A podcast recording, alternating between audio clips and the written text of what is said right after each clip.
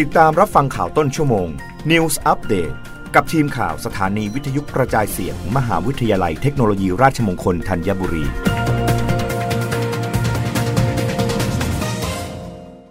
รับฟังข่าวต้นชั่วโมง โดยทีมข่าววิทยุราชมงคลธัญบุรีค่ะ รัฐบาลเชิญชวนประชาชนและกลุ่ม 608 ฉีดวัคซีนเข็มกระตุ้นก่อนเที่ยวปีใหม่ ลดโอกาสติดเชื้ออาการรุนแรงและเสียชีวิตจากโควิด -19 นางสาวไตรสุรีไตรสรณกุล รองโฆษกประจำสำนักนายกรัฐมนตรีกล่าวว่า ในช่วงเทศกาลปีใหม่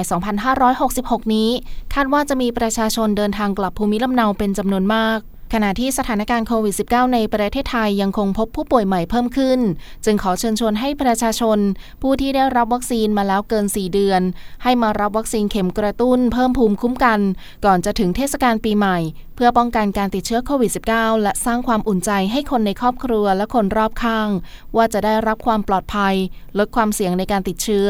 โดยสามารถเข้ารับวัคซีนที่โรงพยาบาลของรัฐที่อยู่ใกล้บ้าน ซึ่งกระทรวงสาธารณาสุข ได้ให้นโยบายให้ทุกแห่งมีจุดที่พร้อมให้บริการวัคซีนแก่ประชาชน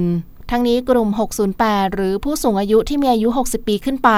และผู้ที่มีโรคประจำตัวในกลุ่ม 7 โรค และหญิงตั้งครรภ์ถือเป็นกลุ่มที่มีความเสี่ยงสูงควรได้รับวัคซีนตามเกณฑ์ และรับเข็มกระตุ้นเมื่อครบระยะเวลา เพื่อลดอาการป่วยหนักหรือเสียชีวิต หากเกิดการติดเชื้อโดยเฉพาะผู้สูงอายุที่จะต้องรอรับบุตรหลานในช่วงเทศกาลปีใหม่นี้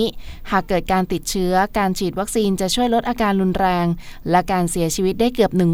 100%ซึ่งข้อมูลของกระทรวงสาธารณาสุขล่าสุด ระบุว่ากลุ่มผู้ที่เสียชีวิตจากโควิด -19 ขณะนี้คือกลุ่ม 608 ร้อยละ 95 และทั้งหมดเป็นผู้ที่ไม่ได้รับวัคซีนเลย หรือไม่ได้รับวัคซีนเข็มกระตุ้น หรือได้รับเข็มกระตุ้นนานเกิน 3 เดือน ในส่วนของเด็กกลุ่มอายุ 6 เดือนถึง 4 ปี ที่ยังไม่เคยได้รับวัคซีนโควิด -19 ผู้ปกครองสามารถนำเด็กฉีดพร้อมกับวัคซีนป้องกันโรคอื่น ๆ เพื่อสร้างภูมิคุ้มกันได้เช่นเดียวกัน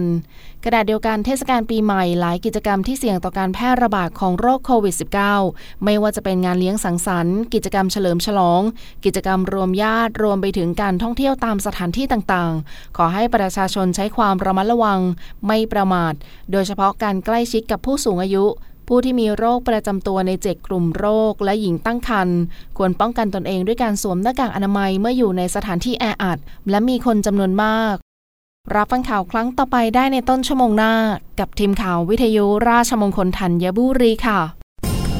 รับฟังข่าวต้นชั่วโมง News Update ครั้งต่อไป